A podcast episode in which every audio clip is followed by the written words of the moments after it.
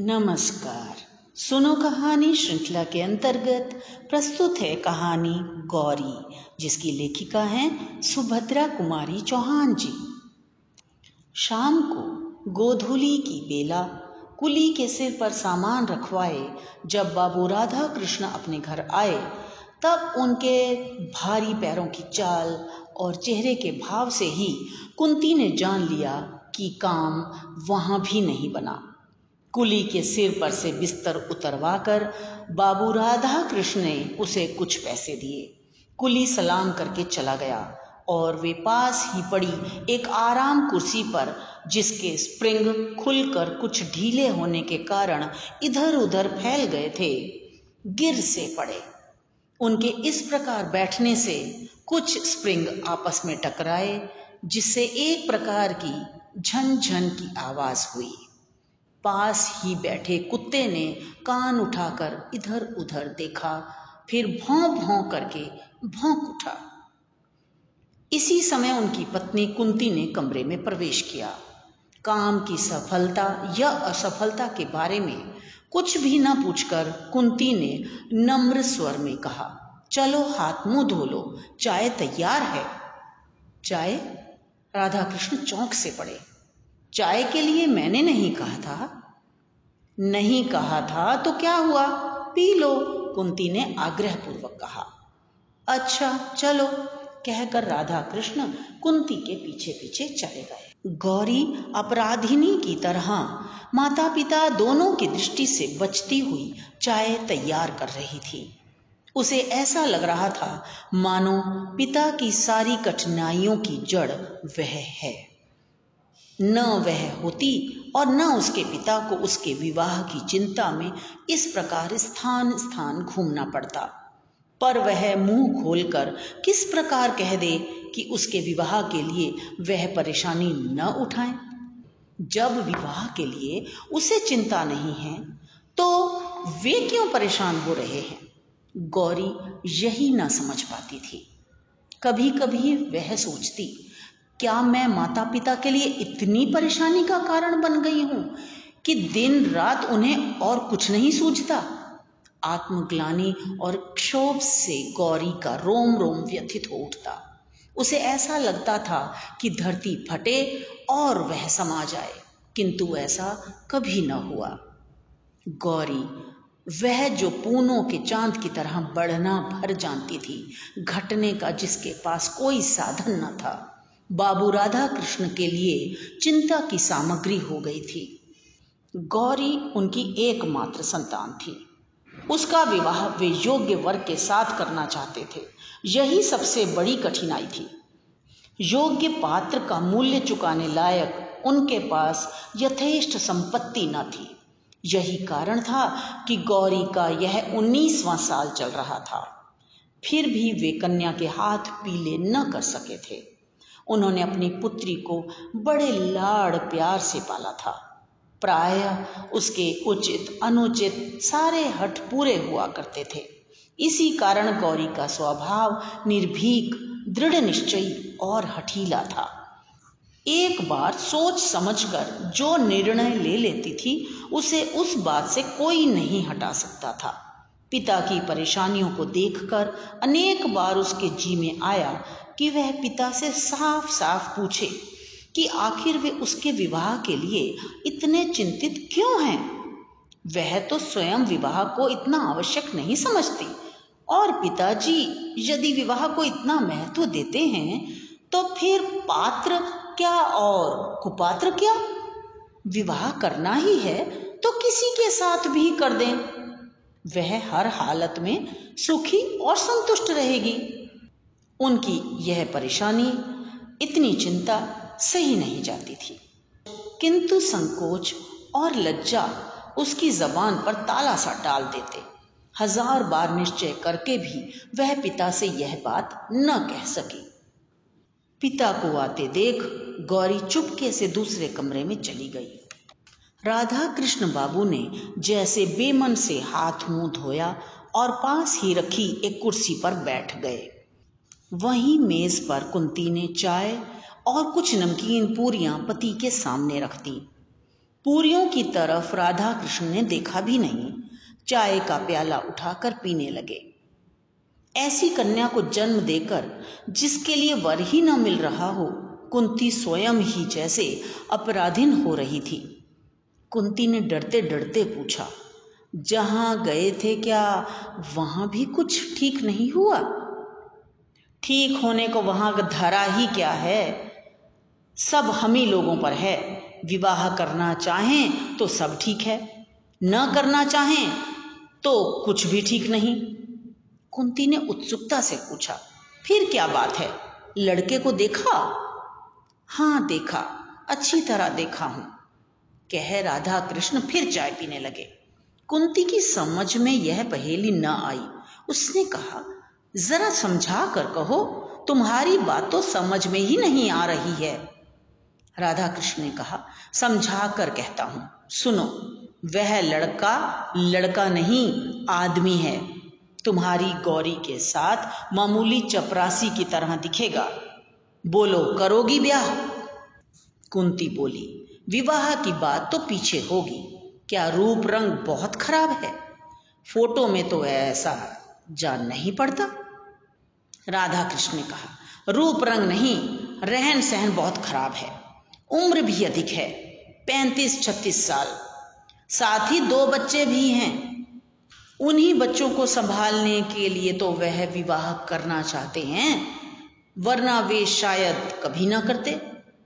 उनकी यह दूसरी शादी होगी, उनकी उमंगें, उत्साह, सब कुछ ठंडा पड़ चुका है। वे अपने बच्चों के लिए एक धाय चाहते हैं। मेरी लड़की की तो दूसरी शादी नहीं है। वे साफ़ साफ़ कहते हैं कि मैं अपने बच्चों के लिए शादी कर रहा हूँ। कुंती ने कहा, जिन्हें दूसरी शादी करनी होती है, वे ऐसे ही कहते हैं। राधा कृष्ण बोले, अरे नहीं नहीं, यह आदमी कपटी नहीं है। उसके भीतर कुछ और बाहर कुछ नहीं हो सकता। उसका हृदय तो दर्पण की तरह साफ़ है। उसका खादी कुर्ता, गांधी टोपी फटे फटे चप्पल देखकर जी ही चकता है। वह नेता बनकर व्याख्यान तो दे सकता है, पर दूल्हा बनकर आने लायक नहीं है। तीस रुपए कुल उनकी तनख्वाह है। कांग्रेस के दफ्तर में वे सेक्रेटरी हैं। तीन बार जेल जा चुके हैं। फिर कब चले जाएँ कुछ पता नहीं। कुंती बोली, आदमी तो बुरा नहीं जान पड़ता। राधा कृष्ण ने कहा, बुरा आदमी तो मैं भी नहीं कहता उसे, पर वह गौरी का पति होने लायक नहीं। सच बात यह है। कुंती बोली, फिर तुमने क्या कह दिया? राधा कृष्ण ने कहा, क्या कह देता? उन्हें बुला आया हूँ। अगले इतवार को आवेंगे। आने के लिए भी वे बड़ी मुश्किल से तैयार हुए। कहने लगे, नहीं साहब, मैं लड़की देखने ना जाऊँगा। इस तरह लड़की देखकर मुझसे किसी लड़की का अपमान नहीं किया जाता। जब मैंने समझा कर कहा कि आप लड़की देखेंगे, लड़की और उसकी माँ आपको देखेंगी, तब जाकर कहीं बड़ी मुश्किल से राज़ी हुए। गौरी दरवाजे की आड़ में खड़ी सब सुन रही थी। जिस व्यक्ति के प्रति उसके पिता इतने असंतुष्ट एवं उदासीन थे उस व्यक्ति के प्रति अनजाने ही गौरी के मन में कुछ श्रद्धा के भाव जागृत हो गए। राधा कृष्ण बाबू पान का बीड़ा उठाकर बैठक में चले गए और उसी रात उन्होंने फिर अपने कुछ मित्रों एवं रिश्तेदारों को गौरी के लिए योग्य वर तलाशने के लिए पत्र लिखे। अगला इतवार आया। आज ही बाबू सीताराम जी गौरी को देखने या अपने आप को दिखलाने आएँगे। राधा कृष्ण जी ने यह पहले ही कह दिया कि किसी बाहर वाले को कुछ मालूम न पड़े कि गौरी को कोई देखने आया है। घर के भीतर आँगन में ही उनके बैठने का प्रबंध किया गया। तीन चार कुर्सियों के बीच एक मेज और उस पर एक धुला हुआ खादी का कपड़ा बिछा दिया गया। एक गिलास में आँगन से तोड़े गए फूलों का गुलदस्ता बनाकर रख दिया गया। सीताराम सरीखे व्यक्ति के लिए किसी आडंबर की आवश्यकता न थी। यथा समय बाबू सीताराम जी अपने दोनों बच्चों के साथ आए। बच्चे भी खादी के कपड़े पहने थे। न जूता, न मोजा। पर दोनों बड़े प्रसन्न चित्त थे। घर में आकर वे इस प्रकार खेलने लगे जैसे चिर परिचित हों। कुंती को बच्चों के कोलाहल से भरा घर अत्यंत प्रिय लग रहा था। उसने मन में सोचा कि यदि बिना किसी संबंध के भी सीताराम जी उन्हें इन बच्चों को सौंप दें तो वह खुशी खुशी इस कार्य को करेगी। इसी समय अचानक छोटे बच्चे को जैसे कुछ याद आ गया हो, दौड़कर पिता के पास आया। उनके पैरों के बीच में खड़ा होकर बोला, बाबू, तुम तो कहते थे कि माँ को दिखाने ले चलते हैं। माँ कहाँ है? बतलाओ। बाबू ने किंचित हंसकर कहा, ये माँ जी बैठी हैं, इनसे कहो, यही तुम्हें दिखाएँगी. बालक ने मचल कर कहा तुम दिखाओ. इसी समय एक बड़ी सी सफ़ेद बिल्ली आँगन से होती हुई भीतर को भाग गई। बच्चे बिल्ली के पीछे सब कुछ भूलकर दौड़ते हुए अंदर पहुँच गए। गौरी पिछले दरवाजे पर चुपचाप खड़ी थी। वह न जाने किस ख्याल में थी। छोटे बच्चे ने उसका आंचल पकड़कर खींचते हुए पूछा, आप हमारी माँ हो? गौरी ने देखा हृष्ट पुष्ट सुंदर सा बालक कितना भोला, कितना निश्चल। उसने बालक को गोद में उठाकर कहा हाँ। बच्चे ने फिर उसी स्वर में पूछा अमाले घर चलोगी ना? बाबू तो तुम्हें लेने आए हैं और हम भी आए हैं। अब तो गौरी उसकी बातों का उत्तर न दे सकी। पूछा, मिठाई खाओगे? कुछ क्षण बाद कुंती ने अंदर देखा, छोटा बच्चा गौरी की गोद में और बड़ा उसी के पास खड़ा, मिठाई खा रहा है। एक निश्वास के साथ कुंती बाहर चली गई। फिर थोड़ी देर बाद उसे बाहर बुला ले गई। बच्चे उसे छोड़ना ही नहीं चाहते थे। बड़ी मुश्किल से सीताराम उन्हें कुछ देर के लिए अपने पास बुला पाए। काफ़ी देर हो गई यह देखकर। सीताराम जी ने कहा, समय बहुत हो चुका है, अब चलूँगा, नहीं तो शाम की ट्रेन न मिल सकेगी। फिर राधा कृष्ण की तरफ़ देखकर कहा, आप लोगों से मिलकर बड़ी प्रसन्नता हुई। लड़की तो आपकी साक्षात लक्ष्मी है। यह मैं जानता था कि आपके जैसे सज्जन की पुत्री ऐसी ही होगी। इसीलिए मैं देखने ही नहीं आना चाहता था। फिर कुछ ठहर कर बोले, कि सच बात तो यह है कि मुझे पत्नी की इतनी ज़रूरत नहीं है जितनी इन बच्चों को माँ की। मेरा क्या है? आज बाहर, कल जेल में। मेरे जेल जाने पर इनकी देख रेख करने वाला कोई नहीं रहता। यही सोचकर मैं विवाह करने को तैयार हुआ हूँ। राधा कृष्ण ने मन ही मन सोचा तो मेरी बच्ची उन बच्चों की धाय बनकर जाएगी। कुंती ने सोचा, कोई भी स्त्री ऐसे बच्चों का लालन पालन कर अपना जीवन सार्थक कर सकती है। गौरी ने मन ही मन इन महापुरुष के चरणों में प्रणाम किया और बच्चों की ओर ममता भरी दृष्टि से देखा। जैसे यह दृष्टि कह रही हो कि किसी विलासी युवक की पत्नी बनने से अधिक मैं इन बच्चों की माँ बनना पसंद करूँगी। बच्चे फिर गौरी से लिपट गए। यदि राधा कृष्ण एक बार भी कहते कि बच्चों को छोड़ जाओ तो वे निश्चिंत होकर छोड़कर चले जाते। किंतु जब इस ओर से कोई बात न हुई तो बच्चों को मिठाई और सर्कस का प्रलोभन देकर ले गए। इस समय सीताराम जी को पक्का विश्वास था कि विवाह होगा। केवल तारीख निश्चित करने भर की देर है। सीताराम जी उस पत्र की प्रतीक्षा में थे, जिसमें विवाह की निश्चित तारीख लिखकर आने वाली थी। देश की परिस्थिति, गवर्नमेंट का रुख और महात्मा जी के वक्तव्यों को पढ़कर वे जानते थे कि निकट भविष्य में फिर सत्याग्रह संग्राम छिड़ने वाला है। न जाने किस दिन जेल का मेहमान बनना पड़े। पिछली बार जब जेल गए थे, तब उनकी बूढ़ी बुआ थी, किंतु अब वे नहीं रहीं। उन्होंने फिर एक पत्र बाबू राधा कृष्ण को शीघ्र ही तारीख निश्चित करने के लिए लिख भेजा। उधर राधा कृष्ण जी दूसरी ही बात तय कर रहे थे। उन्होंने सीताराम के पत्र का उत्तर लिख भेजा कि गौरी की माँ पुराने ख्याल की हैं। वे जन्म पत्री मिलाए बिना ब्याह न करेंगे। सीता जी को यह समझते देर न लगी कि यह सिर्फ़ ब्याह न करने का बहाना मात्र है। फिर भी उन्होंने जन्मपत्री भेज दी। जन्मपत्री के कुछ दिन बाद उत्तर भी आ गया कि जन्मपत्री नहीं मिली, इसलिए विवाह न हो सकेगा। क्षमा कीजिएगा। बाबू राधा कृष्ण को गौरी के लिए दूसरा वर मिल गया था। जो उनकी समझ में गौरी के बहुत योग्य था। धनवान ये भी अधिक न थे, पर अभी अभी नायाब तहसीलदार के पद पर नियुक्त हुए थे। आगे और भी उन्नति की आशा थी। बीए पास थे, देखने में भी अधिक सुंदर न थे। बदशक्ल भी कहे जा सकते थे, पर पुरुषों की कहीं सुंदरता देखी जाती है। लेने देने का झगड़ा यहाँ भी न था। पहली शादी थी और माँ बाप भाई बहन से भरा पूरा परिवार था। राधा कृष्ण जी इससे अधिक और चाहते ही क्या थे? ईश्वर को उन्होंने कोटिशह धन्यवाद दिए, जिसकी कृपा से ऐसा अच्छा वर उन्हें गौरी के लिए मिल गया। विवाह आगामी आषाढ़ में होना निश्चित हुआ। दोनों तरफ़ से विवाह की तैयारी हो रही थी। राधा कृष्ण जी की यही तो एक लड़की थी। वे बड़ी तन्मयता से कपड़े गहने का चुनाव करते थे। वे सोचते थे कि देरी से शादी हुई तो क्या हुआ?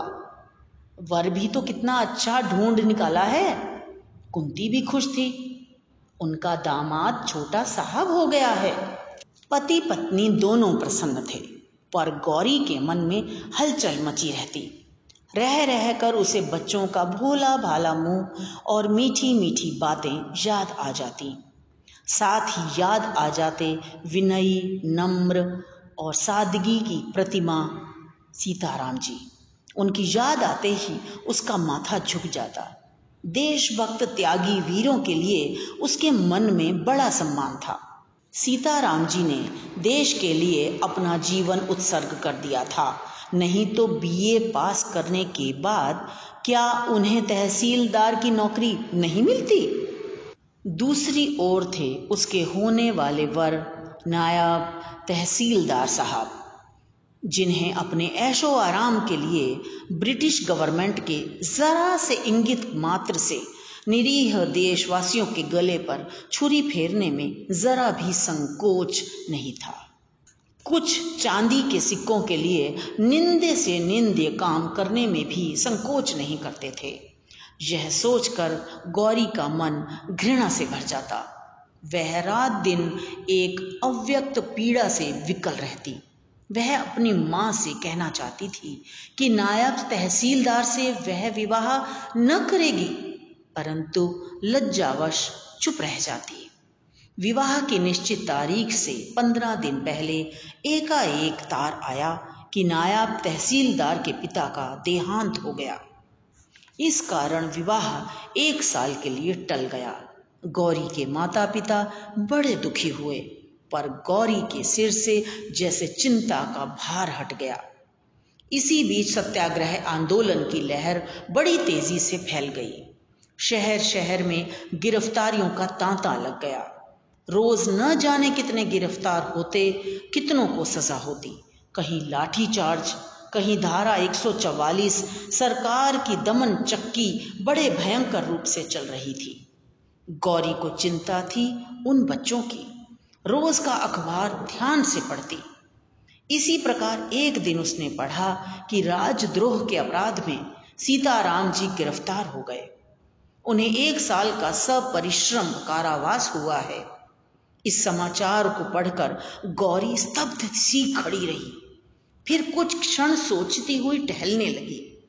कुछ ही देर में उसने अपना कर्तव्य निश्चित कर लिया। वह माँ के पास गई। उसने अपने सारे साहस को समेटकर दृढ़ता से कहा, माँ, मैं कानपुर जाऊँगी।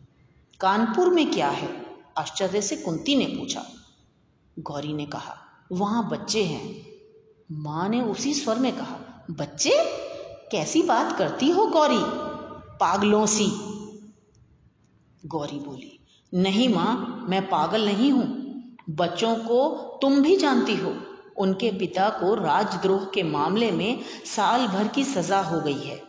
बच्चे छोटे हैं। मैं जाऊँगी माँ, मुझे जाना ही पड़ेगा। गौरी के स्वभाव से कुंती परिचित थे। वह जानती थी कि गौरी जिस बात की हठ पकड़ती है, कभी छोड़ती नहीं। अतएव सहसा वह गौरी का विरोध न कर सकी। बोली, तेरे बाबूजी तो बाहर गए हैं, उन्हें तो आने दे।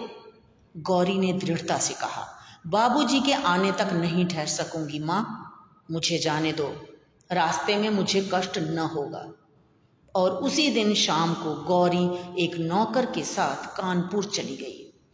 अपनी सजा पूरी करके सीताराम जी घर लौटे।